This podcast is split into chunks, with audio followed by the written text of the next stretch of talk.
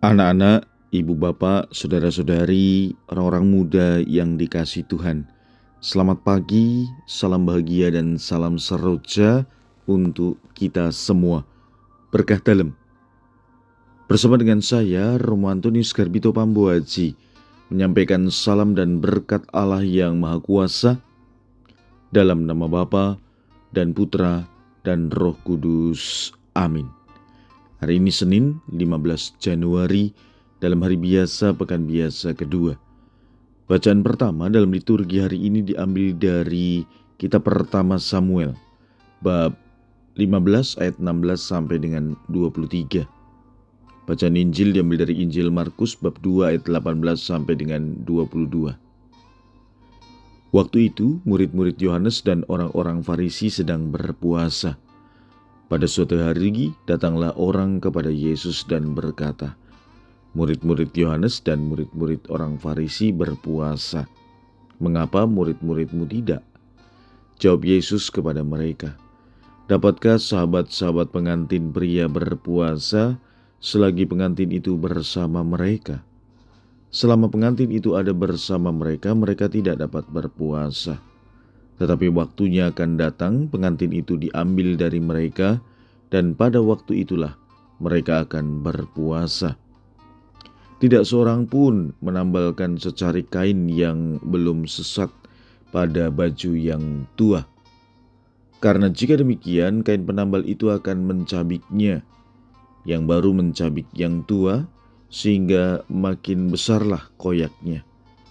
Demikian juga tak seorang pun mengisikan anggur baru ke dalam kantong kulit yang sudah tua. Karena jika demikian, anggur tersebut akan mengoyakkan kantong itu, sehingga baik anggur maupun kantongnya akan terbuang.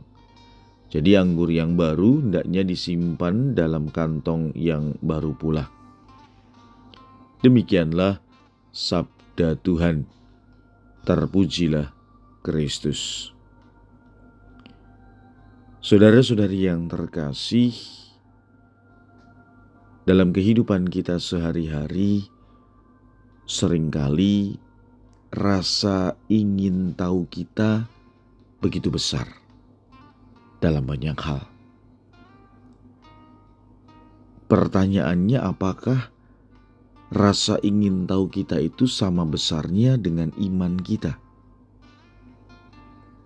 Dalam Injil hari ini, dikisahkan bahwa ada orang bertanya kepada Yesus, "Kok murid-murid Yohanes dan orang Farisi berpuasa, sedangkan murid-murid Yesus tidak?" Maka ada dua hal yang bisa kita renungkan dari sabda Tuhan hari ini. Yang pertama, bahwa beriman itu bukan berarti hanya menerima begitu saja. Kita bisa selalu mempertanyakan iman kita. Inilah spiritualitas yang mesti selalu kita hidupi. Karena jangan sampai kita beriman itu tidak tahu apa saja. Kalau tidak tahu bagaimana kita mampu beriman secara benar dan baik. Atau kita bahkan sering kali berlindung dari kata ini iman saya ketika orang mengajak kita untuk berdiskusi. Misalnya tentang konsep Tritunggal Maha Kudus. Bagaimana kita menjelaskannya? Seringkali kita berlindung dengan mengatakan itu iman saya. Yang kedua, kita bisa belajar bahwa mencari jawaban atas isu-isu yang ada kepada sumbernya. Orang yang bertanya kepada Yesus tentang murid-muridnya yang tidak berpuasa langsung mendapat jawaban dari Yesus sumbernya. Seringkali dalam kehidupan kita sebaliknya. Keingintahuan kita tidak diikuti dengan keingin bertanyaan kita.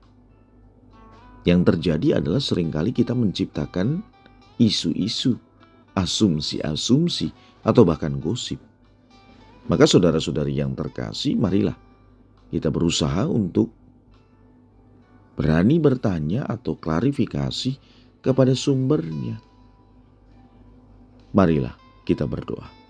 Ya Tuhan, bersabdalah dan kami, hambamu, hendak mendengarkan. Berkat Allah yang Maha Kuasa dalam nama Bapa dan Putra dan Roh Kudus. Amin.